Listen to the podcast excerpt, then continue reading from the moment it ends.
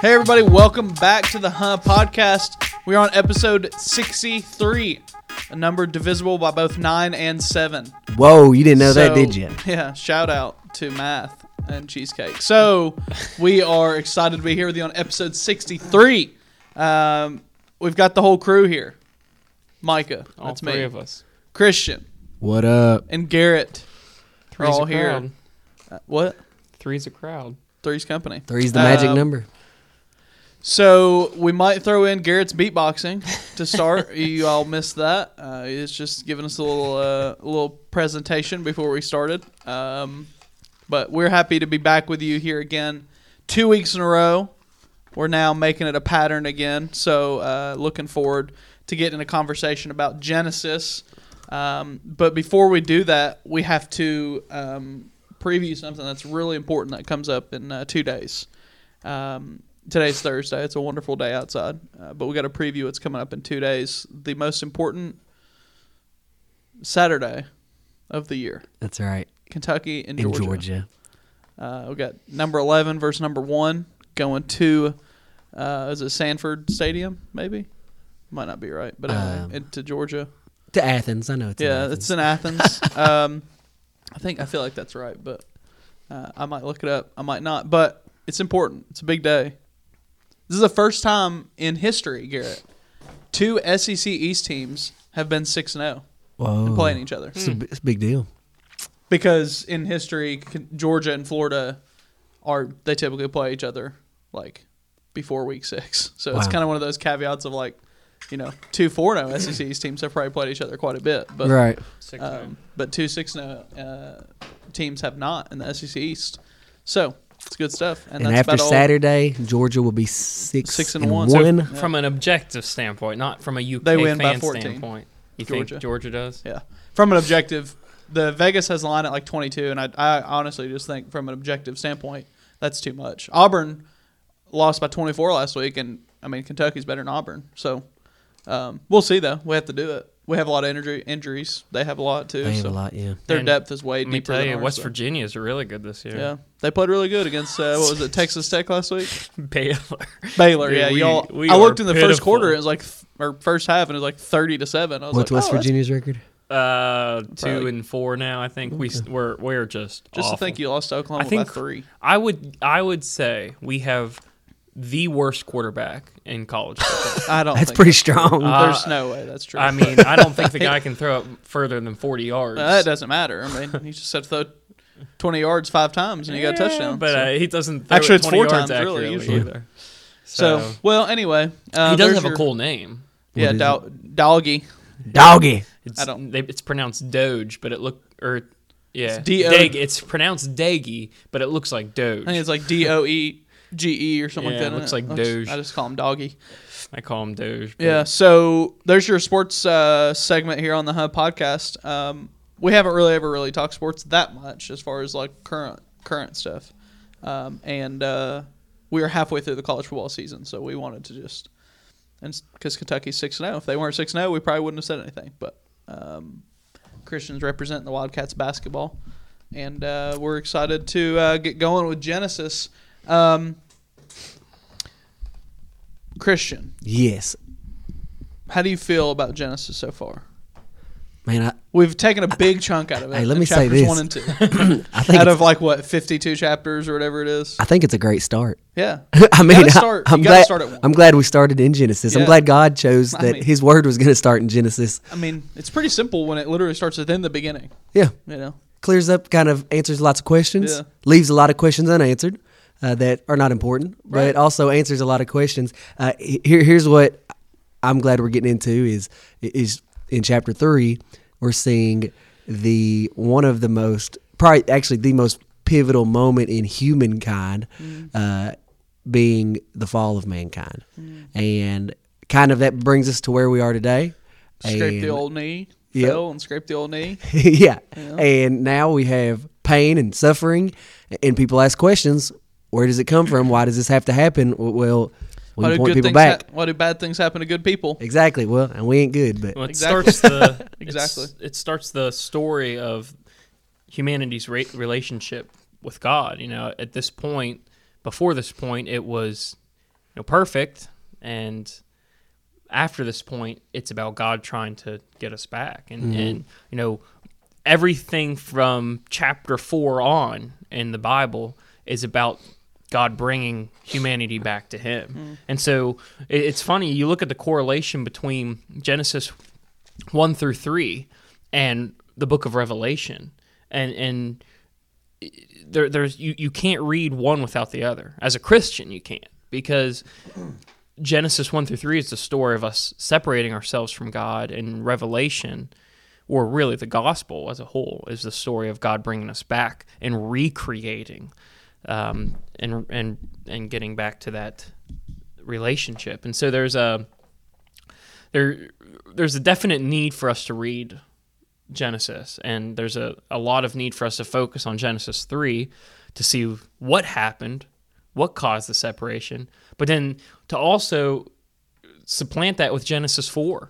Because I, I think a lot of times we read, well, humanity fell because we saw something shiny and ate it. And but then we we don't see well what ended up happening because we separated ourselves from God. Is did, did God just kick us, give us the boot because we were hungry? Um, but then we see in Genesis four, no, there's more to it than that. Evil has entered our hearts to the extent that we go as far as murdering our own brothers. Um, so there's a lot Murder. taking place here. Are you confessing something? I mean, Oh no. Ouch! I see what you think of me now, Christian. I mean, hey, You said I said knew it. Garrett in college. Um, But Genesis three um, begins with a question, and the question Genesis three asks uh, is from a serpent, uh, and he says to Eve, "Did God actually say, you shall not eat of any tree?" In the garden, and uh, here, here's what we know about the enemy: that that the enemy loves to deceive, uh, that that is the enemy's nature. That that the enemy is going to deceive us and it's going to question and this is what happens in our lives is that the enemy and the devil what what he wants to do is he wants to make us question god he wants to make us question god's goodness and his um, sovereignty and his perfect just him being a perfect being he, he wants us to question uh, and i think here's the main thing is that he wants to question does god really know what's best for us And I think he wants us to look at the the the the zoomed in view too. He wants us to focus. You know, you really can't eat anything right now. Instead of seeing the bigger picture Right. of you know God has pl- desires and plans for our goodness and our prosperity, and part of that is not eating from this in the moment. Mm-hmm. But it allows us as a whole over time to, to know Him better. Because in essence, i- is eating a fruit bad? No. If you're listening, you probably ate a banana this morning, or you you know, you you probably ate a fruit. It, it wasn't. did you eat it with a peel on though? Oh, Will Levis. no, that's bad. that, that probably that probably was the first sin. They didn't. pe- unpick- Yeah. Um, but but wasn't about the fruit; it's about how they ate it. right. but the essence was it, mean- it wasn't so much like the fruit, but it but is what God said that you shall not eat of it. And what they did that they rejected exactly what God said. Uh, and when it comes down to it, Adam and Eve did not believe God's intentions were best for them. Um, they doubted him and, and they strayed away. And so when the enemy comes at him, he's like, "Hey, look!" The serpent's like, "Do you think God really like you can eat of every other tree? Like, like do you really think He's not gonna let you eat of that fruit?" Yeah. Um, and it's a dece- deception. That's something that we still have to watch out uh, to this day. Yeah, yeah, and, and, and like you said, uh, it's you know, Scripture tells us that the thief comes to steal, kill, and destroy, uh, and then of course Jesus says, "But I have come that you may have life and life to the fullest." And and uh, just to echo kind of what you said, that you know that serpent, uh, the, Satan, the adversary, our enemy, his ultimate goal is for us to not be in paradise with God. Like that's the ultimate goal is to take as many little humans and make them suffer with him uh, as he can, and, and and to you know go against the authority of God and to uh, have us do the same. And he gets you know clearly loves that. I mean, clearly that's what he desires to do by, like Garrett said, kind of making us doubt. That might be the first step is is making us start to doubt. Well, you know, well why why can't I do that? What's wrong about that? You know, he created that, whatever. Uh, and I like the uh, C.S. Lewis, the Screwtape Letters. Um, it took me like two. One of the to best books ever. Yeah, it took me forever to read that just because, I mean, I'd read it like two chapters and then like not read it De- for two weeks. Definitely my favorite C.S. Lewis book. it's pretty you like it better than Mere Christianity? Yes, I What loved. about what um, uh, Great Divorce? Yeah, I loved it. Way Really? like yes, I just thought it was so creative. It's like- It's good. Fascinating. It is really fascinating, but It- I just you got to read the Great. Yeah. I mean, Great Divorce. I've read yeah, the Great Divorce was. Um, I had to go back and read that. I did not understand it the first time I read it through. Um, Yeah, read it through. The only thing about the Great Divorce is it. Um, uh, C.S. Lewis is a little bit of a universalist. Yeah. And I don't, theologically speaking and biblically speaking, I don't agree with that. Yeah. I wouldn't say he's a staunch universalist, but, Yeah. um, you know, it kind of speaks to the fact that he thinks that you can be removed from hell and enter into heaven. And Mm-hmm. But this like C.S. Lewis is like a lot of his theory and and based on e- evidence we see in Scripture um, about how Satan would work through his minions and humans, uh, and it's pretty fascinating just to hear yeah. that perspective and to see how maybe the strategy might go. And there's a lot there's a lot of stuff that I've experienced with with temptation and things like that then I'm like, oh my gosh, that's like, Hmm. I mean, I don't, I mean, that's like spot on. Like it's it's pretty wild just to hear.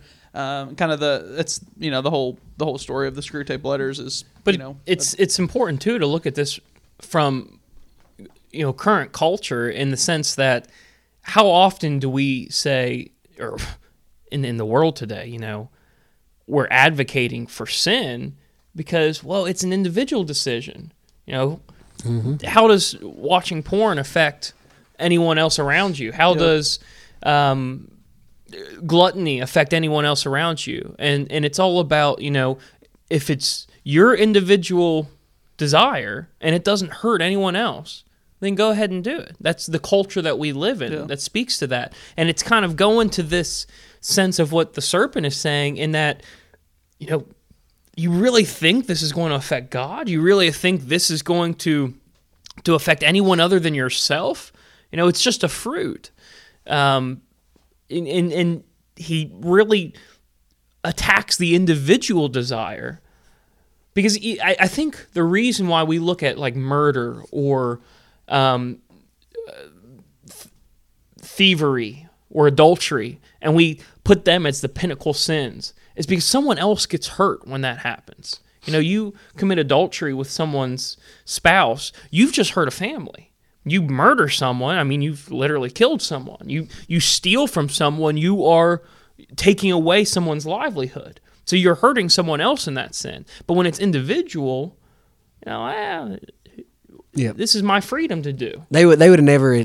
Here's the issue: Adam and Eve never would have intended because they weren't thinking in the moment that that decision yeah would have changed everything. No, no, they wouldn't. That that was the point. Is is is um, Satan says, "No, you will not certainly die." He said to the serpent, "In fact, God knows that when you eat it, your eyes will be open, and you will be like God, knowing good from evil." He's he's hitting this point of it's just going to affect you. And, and it's not even really going to affect God any. It's not going to affect your offspring any. It's not going to affect anyone else. It's just it's an individual decision. God told you not to do it, but you know what? It's it's up to you. And He's playing on that individual freedom, and completely diminishes what sin really is, And then- separating us from. And then in verse six, he it, it becomes a prideful decision, uh, and, and it becomes a prideful decision when he says this. He says, "Look, you will be like God, knowing good and evil." And, and so, as Eve's listening, what does it say in verse six? So when this woman saw that the tree was one, she saw it was good for food. Uh, you think of the lust of the eyes, like like she sees that that oh my gosh, this looks good to eat, uh, and then it says and that it was a delight to her eyes, uh, and then and that the tree was to be desired to make one wise. And she wanted, there's this pride within Eve that, that she wanted to be like God. She wanted this wisdom that that she believed that the devil convinced her she did not have, uh, and she truly wanted it for for not for Adam, but but for self. Uh, and this is, I believe, pride is the root of pretty much every sin. Is that it's something that we want. Yeah. Uh, and, and Eve, she desperately desired this this wisdom that the serpent promised. Yeah, and I think Satan, you know, the adversary, often there's often truth to his temptations. Um, there's Uh, often he wasn't lying when he said your eyes I mean, would be open. he said Yeah. you're gonna know the difference. You'll know. You'll be like God. You'll know knowledge, good of you know knowledge, and you'll have the knowledge of good and evil. but he like, omits. and and which is true because they didn't know they they actually didn't really know what good was because they didn't have evil to compare it to. They just knew this is what they have. And they definitely didn't know evil. They're walking with God in the garden. There was no evil. And so, you know, he's like, "But you now but you'll be like God." And the way he says that it sounds like you're going to gain power rather they they lose the power that they had, which was their, their connection to God. Think how, how much that happens just in, in in this individual style of sin. You know, like I said, in corporate sin, adultery, murder, stuff like that, you know the consequence of it beforehand. I mean, Yeah. you, you can see it. But when it's something individual, you, you get lost in the moment. Gluttony, you know, for example, oh man, I that just it's so good, and I really want to try everything here at the table, and I want to eat and eat and eat and eat, but you don't look, you know, you know, you, you understand that what's true is that it's going to taste good, you're going to feel good, you- you're going to be satisfied with yourself, but you don't look at the long term effect of engaging in that sort of sin, and and and that's what Satan is best at is drawing us into the here and now, and and convincing us that the here and now is what is most important. Yeah, and so you know, as we kind of go through three, and I want to get to kind of the the terms of the fall, like what happens because of that. But so basically, just to summarize the first little bit, like we've done, God says, "There's one tree you can't eat from. This is the only tree. The rest of the garden is fair game. The only rule you have is don't eat from this tree, or you will surely die." And of course, He didn't mean a physical death. He meant a f- spiritual, a disconnect from God kind of death. And Satan was saying, you know, the serpent was saying well, surely you're not going to die. And he was speaking of a physical death. I was like, well, no, you're not going to physically die. He was disregarding the other part of that, the more important part. And so eventually, you know, obviously, say uh, the serpent tempts them, and, and then they eat from it. Eve eats from it first, and then gives it to Adam, and you know says, "Eat from this." And then Scripture says that their eyes were opened. Both of them, their eyes were open. And they realized they were naked, so they sewed fig leaves together and made coverings for themselves. And so God comes in and, and says, you know, where are you hiding? Um, says I, I heard him in the garden, and and they uh, they said. Um, I heard your garden. I was I was afraid because I was naked, so I hid. And this is where God Well, that- responds. I think there's an interesting point that we got to say there. You know, immediately their eyes were open and they Yeah. knew they were inadequate. They didn't deserve this goodness that God had gave them. They didn't deserve to be in God's presence. They covered themselves with inadequate coverings. You know, they used fig leaves and, and God eventually slaughters an animal, the first sacrifice, in order to make atonement, you know, in order to cover them. Um, we get to that in a second.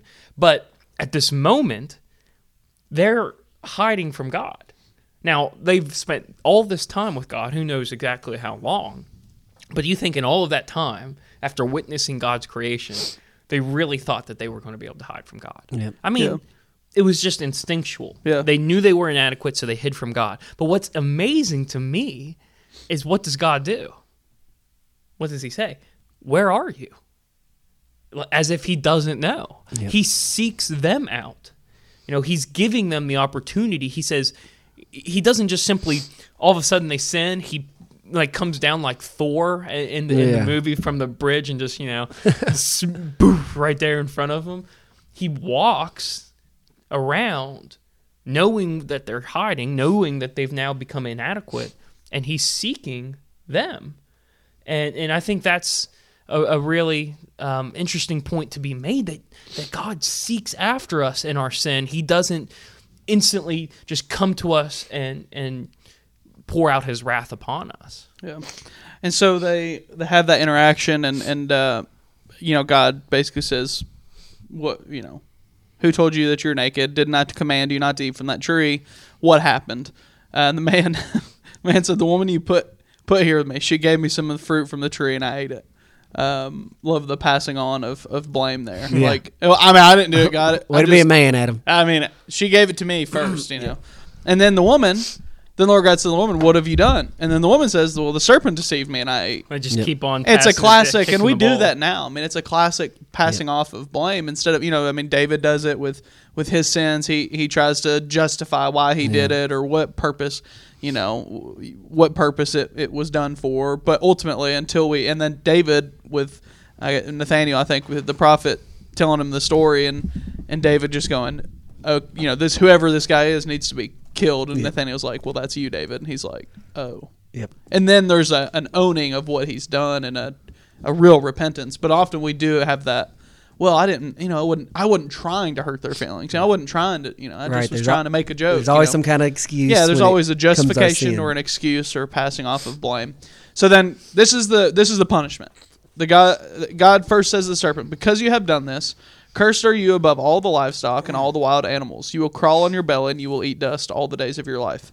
and i will put enmity enmity enmity between you Anemone. I will put to Ne- shout out to enmity between you and the woman, and between your offspring and hers. He will crush your head, and you will strike his heel. We'll get to that here. We'll come back to that. To the woman, he said, I will greatly increase your pain. So this is to, to the woman. I will greatly increase your pains in childbearing. With pain, you will give birth to children. Your desire will be for your husband, and he will rule over you. So to the female, that was their uh, punishment. To Adam, he said, Because you listened to your wife and ate from the tree about which I commanded you, you must not eat of it.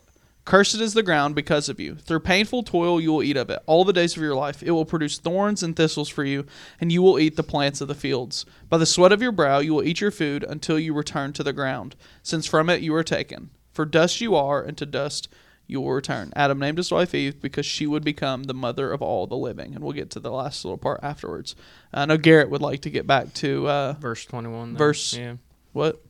Oh, are you talking Verse about? 15 as Yeah. well. Well, so that, that's verse 15 is is the first mention of Christ. What is that Yeah. called? Protoevangelium. Even okay, there you go. Um, I know you wanted to say it, but you well, like, were going to keep I've, yourself from I've saying said it all. Can you say it? a Is lot. it Gilliam or Gilliam? Can you say it? So uh, it's technic. So the English pronunciation would be Evangelium. Um, jelly. um, but it's based off of the Greek word euangelion, which Oh, yeah. is good news, or euangelios. Um, True. and I hadn't thought about that. so it's the first good news, is is what it Is means. that before or after Zeta and Theta and Beta? I don't even know how to respond to that. But Is there Delta in that too, or just Gamma?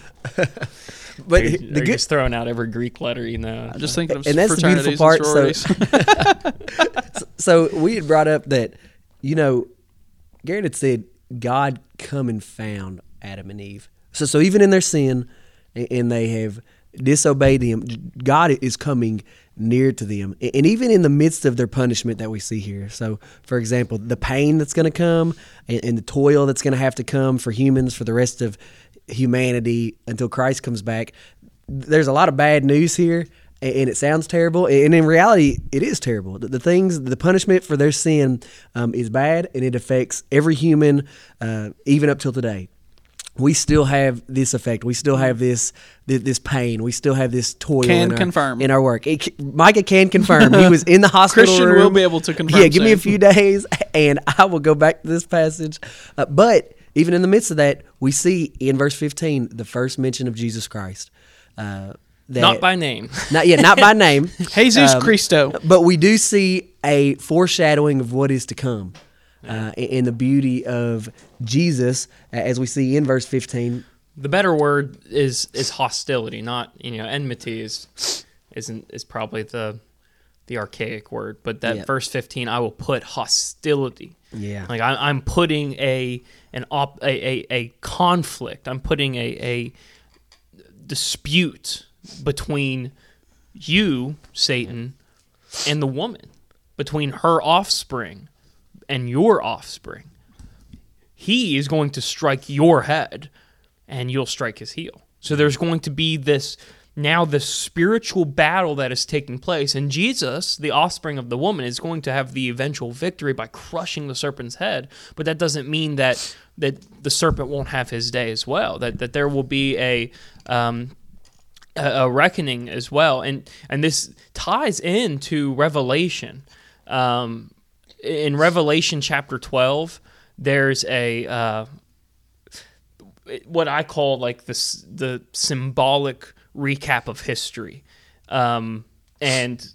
Ver, chapter 12 it, it says a, a great sign appeared in heaven a woman clothed with the sun with the moon under her feet and the crown of 12 stars on her head she was pregnant and cried out in labor and agony as she was about to give birth then another sign appeared in heaven. You know that in that agony is, is alluding back to the curse that was upon at this time.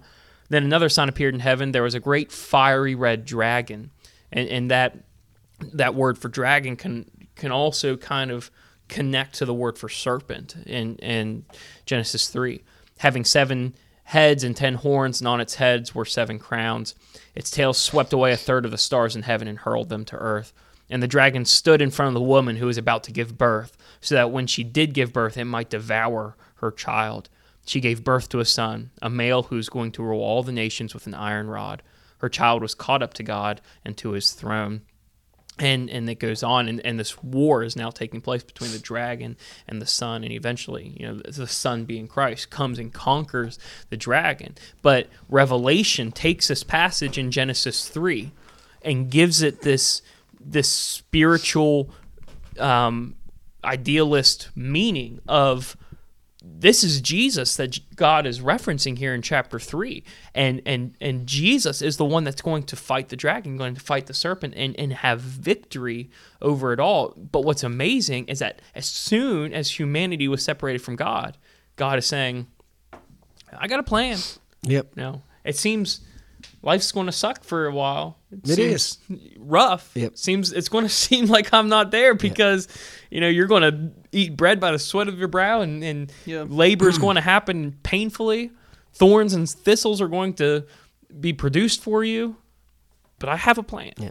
And, and, that's and even and we see this even through scripture like th- think the story of david and goliath like david and goliath is a reference of, of genesis 3.15 when when david is going against the great giant uh, of the philistines and, and what does he do? He's coming to attack god's people and david a descendant or the um, J- jesus is a descendant of david. What does david do? He cuts off the head of goliath. And, and we see the same instance there where, where it talks about you shall uh, bruise his head. Uh, and it's a foreshadowing, too, up there in the story of David of what's to come of Christ and what he's going to do to the enemy.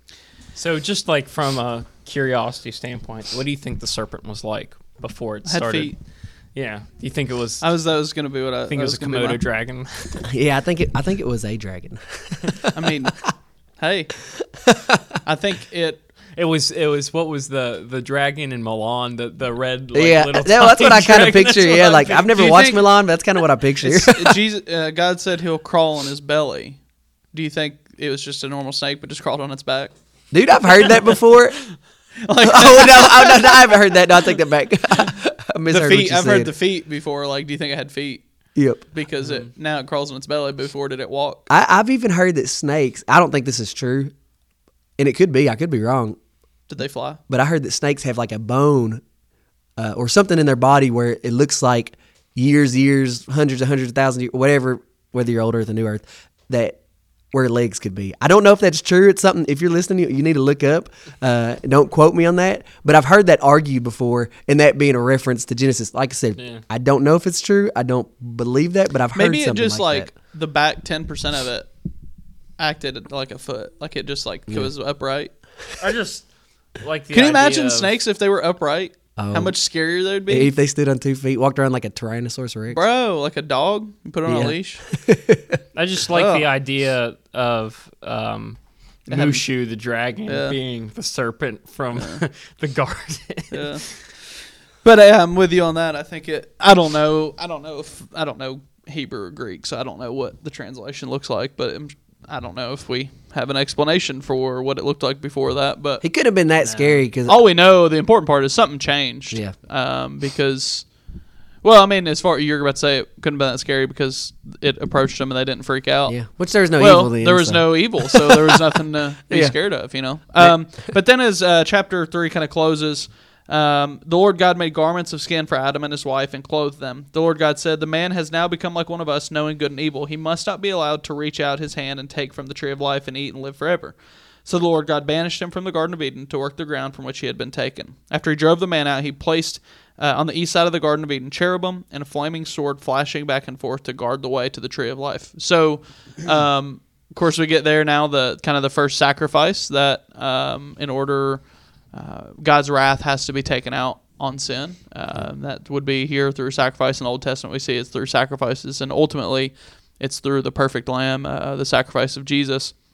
But some interesting thoughts uh, from the uh, Enduring Word Bible Commentary uh, segment here. Um, the free version online, uh, you can see it at enduringword.com. It's a good, it's good stuff. There's Not a a guy named. There's a guy named yeah, not a sponsor, but we're open to it. There's a guy named Barnhouse. I don't know who it is, but he comments on it. Do you have that too? No, it's just I, you're referencing Barnhouse and you don't know who he is. Should I know who he is? I mean, he's just a scholar. Do you know Barnhouse? I don't know Oh, him, okay. but like, So there's a guy named Barnhouse that's a scholar. I mean, I could have guessed he was a scholar or theologian. He's quoted in the Enduring Word Bible commentary. Uh, Jim, Jim Barnhouse, I don't know his first name. Any angel of the lowest rank could have dealt with Adam. The flaming sword was pointed against Satan to keep him from destroying the way of access to the altar which God had set up. So there's the kind of the indication that because man was driven out of this, their connection to God was through the garden, and because now that they're gone, this was still kind of like an access point to God. They couldn't necessarily eat from the tree of life, but this was their access point to God. Um, and then it's interesting. I never really, I guess, thought about where the Garden of Eden went or what happened to it. Um, but there's speculation that God didn't destroy it, but just put the effects of the curse also on it, and it just kind of eventually blended into the rest of the geographical land.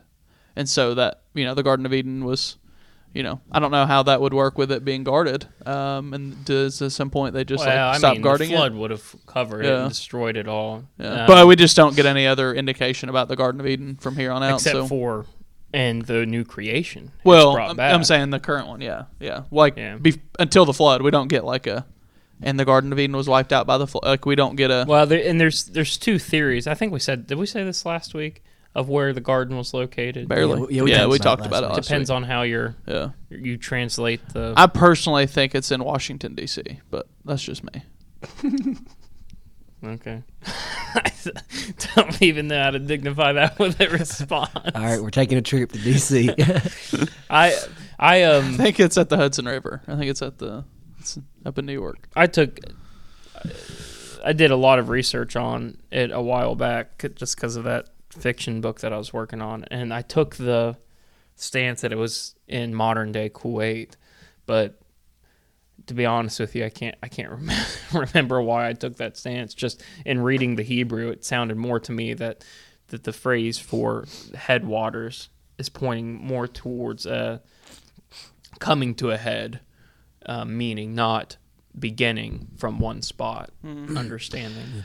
So in chapter three, we see the pivotal moment of uh, sin entering the world, but God still one he ha- he has a plan all along, and he's showing the future of what's going to happen. But he also he is there with Adam and Eve. He clothes them. Uh, we see he And I and I want to mention that too in verse 21 Yeah. where it says the Lord made clothing from skins for the man. That that's the first sacrifice. Like up until to that point what they clothed themselves was with fig, fig leaves and it's a way of showing that you know human understanding of of inadequacy we weren't able to adequately cover ourselves. And so God had to give us the way to make atonement for ourselves through, you know, these animal sacrifices and clothing ourselves with with with that.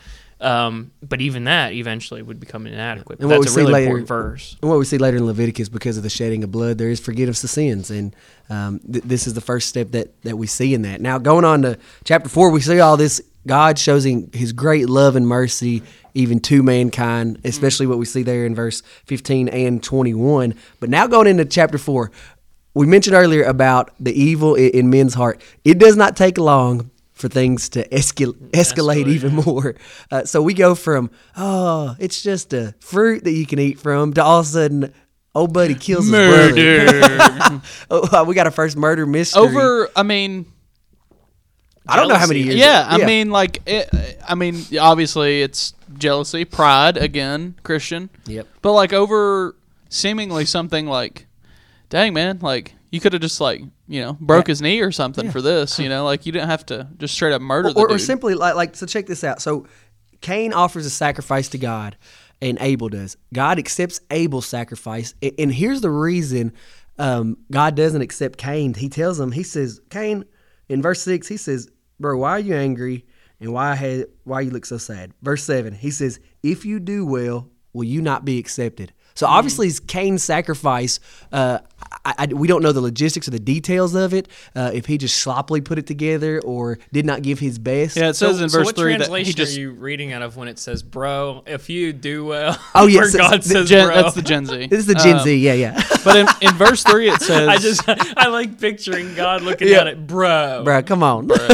in verse three, it, it says Cain brought some of of the fruits, um, some of the fruits of the soil as an offering to the Lord, but Abel brought uh, fat portions from some of the firstborn of his flock. So Well, the it ties difference there a little bit to like Acts with and Ananias, Ananias and and- Sapphira withholding Yep. what Yeah. we're meant to be giving to God. Right. uh, and so yeah, there's some clear dishonesty there, and you know obviously so like was you Cain? said, was he greedy? Was God's he, like, "Good job, Abel. You, at a boy, you crushed it, bro."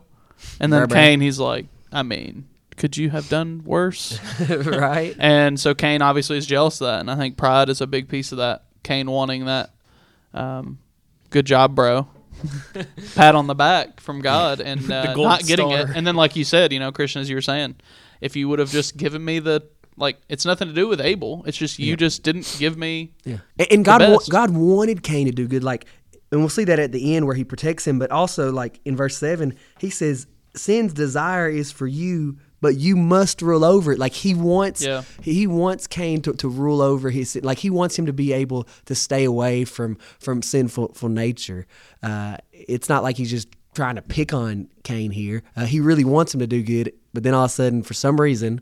Well, we know the reason. It's because the sin that's in Cain's heart. Yeah, He decides just to go all out yeah. I mean, whack his brother. he's like, "Come on, Abel, let's go out here and murder."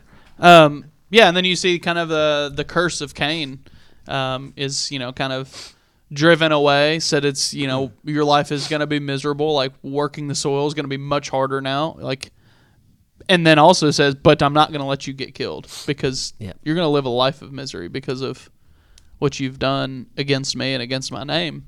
Uh, and then you kind of see the next uh, several verses. You know, Cain's like, "My punishment is more than I can bear. You're driving me from the land. I'm going to be hidden from your presence. I'll be a restless wanderer, and whoever finds me will kill me." And that's where God's like, "Nope. If anyone kills Cain, he will suffer vengeance seven times over." So he put a mark on him so people would know who he was and wouldn't kill him. And so he's like, "I mean, you like I can't even bear this. Like whoever's going to find me is just going to kill me, and that would be probably merciful in Cain's eyes." But God's like, "Nah, it's going to be bad." Yeah. Uh, and then you kind of see the line of Cain. Uh, you just see, um, Well, it's important with the line of Cain, where it, it says Cain was intimate with his wife and conceived and gave birth What does to that mean? Enoch. I'm not going her. into the verse. and these. where's the stork? then, then Cain became I the wish you could have builder. Garrett's face on. Then Cain became the builder of a city, and he named the city Enoch after his son. That's an important point of, of emphasis because you, you this is the beginning of a a trend in Genesis where cities are places of evil. Um, the unrighteous gather in cities. Uh, the the That's why Noah was outside of, of cities where the unrighteous were. The the Tower of Babel. It's not just the Tower of Babel that gets destroyed. It's the city, the Babylon that, that gets destroyed. Sodom and Gomorrah. This is you know cities all throughout Genesis and throughout the historical um, narratives of Israel. You know, this is where contentious and evil activities take place, and Cain being kind of the first blatantly evil act is now founding places where these evil acts take place. And, and not to say that, you know, every city is an evil place, but uh, analogically speaking, God is saying that not only does Cain bring this um, level of evil into the world through this action, but he's founding it among the hearts of human people um, Yeah.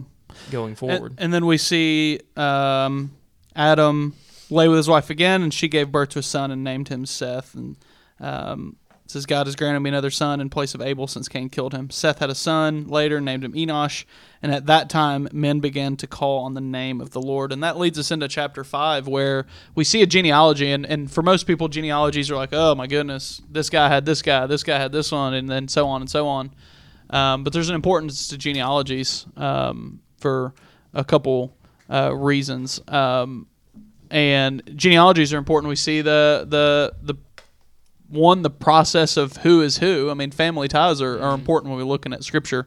Um, but you also get uh, some time, some information of time, uh, how much time has passed, and you see the old hag Methuselah, 969 years, record breaker. There's, I mean, there's a lot that happens in genealogies, and, and there's different, you know, genealogies point us to uh, to time, like you said, but they also point us to just the little pieces of information of how, you know, they've up been uh, uh, parents have helped their children grow in their ways, and and and so on and so forth. Um, there's like little anecdotes within um, within genealogies. Look at Enoch. Um, so Enoch's life lasted three, 365 years. Enoch walked with God. And then he wasn't there because God took him. You know, that's a, a significant statement. And it's just kind of brushed over in the genealogy. Well, Enoch uh, walked with God and then he was gone. Methuselah, and, and just moves right Yeah. directly on to the Next. next line. You're like, wait, what? Wait a second. This guy walked with God and then just wasn't there. All of a sudden- There's there's a lot of stuff that happens within a genealogy, and and it's and it shows us that you know we're giving all these names and years and times. But these are people that lived lives, that raised children, that organized cities, that that walked with God, and and they're not insignificant. And I think a lot of times we just brush over them and move on to the next point. But there, it's meant to show us that there are periods of history where you know people are growing in relationship with God and they're growing in opposition to God. And and there's just reading a genealogy in and of itself, you learn that. But then genealogies also separate parts of the overall narrative. So in one through in, in chapters one through four, before this genealogy, you have uh, a, an overview of God creating and of humanity disordering that creation with evil, and then you have this first genealogy, hmm. and now the next part is humanity has brought this disorder to a, a, a climax hmm. and God is going to have to recreate. Yeah. And then you have another genealogy. And and so these genealogies they, they separate parts of the narrative as well, but there's also information to be found within them. Yeah. And you know the information kind of ends in chapter five with Noah. Uh, Noah means uh, as best as uh, sounds like the Hebrew word for comfort, uh, and that's what uh, Lamech um, says. He will comfort us in the labor and painful toil of our hands caused by the ground the Lord has cursed. And so Noah's kind of uh, blessing of his life was that he would be a comforter, which is interesting because he's really not a comforter to anyone except his family.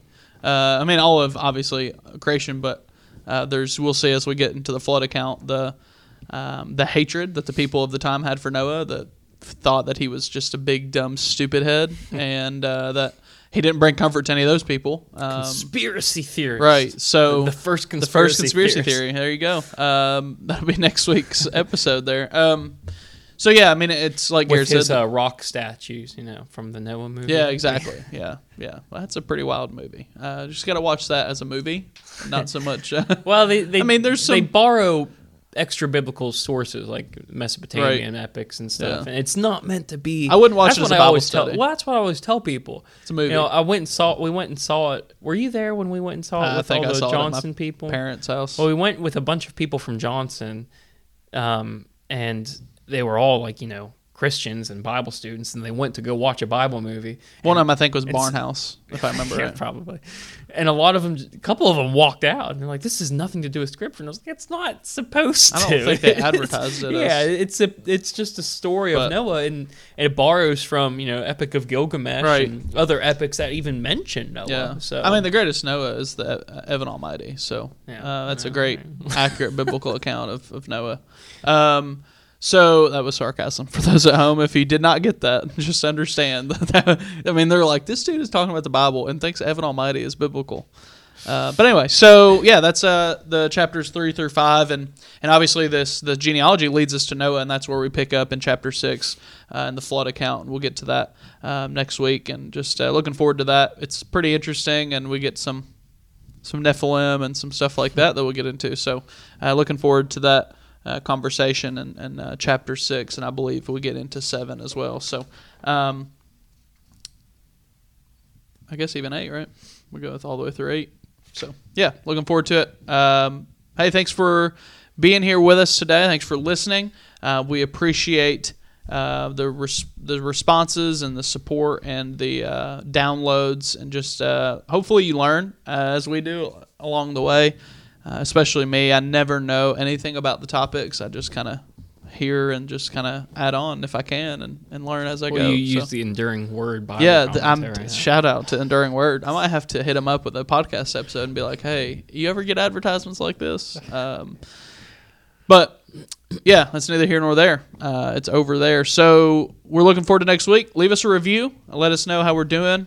You can be honest. If it's a one star podcast, you can be honest with us. That that will let us know what we're doing, and then we'll kick Garrett off uh, and and make adjustments. So um, make sure in your review you let us know what you think the idea of a serpent the serpent was before the fall. Did was he have it Mushu? yeah, was it Mushu? Did he breathe a little fire and cough fire, or did he uh, slither on his back, or did he slither on the last like on his tail and just kind of like stand upright, or did he have feet? So, just let us know what you think, uh, and as always, uh, make sure you subscribe, leave a review, and just uh, let us know uh, what you would like for us to talk about in the near future.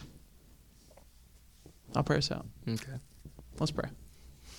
God, we love you and we thank you. Thank you for uh, this time we can spend together uh, as followers of, of you, God, and just trying to um, uh, learn and uh, discuss and just look at your word, God, and the truths that you have uh, given us through your word. Pray that we would take them, God, and not just read them and know them, but apply them to our lives um, where we can and just where you are showing us to do so. Just pray that you would help us to live out your word each and every day and imitate you in everything we do. We love you. We thank you. In your name we pray. Amen.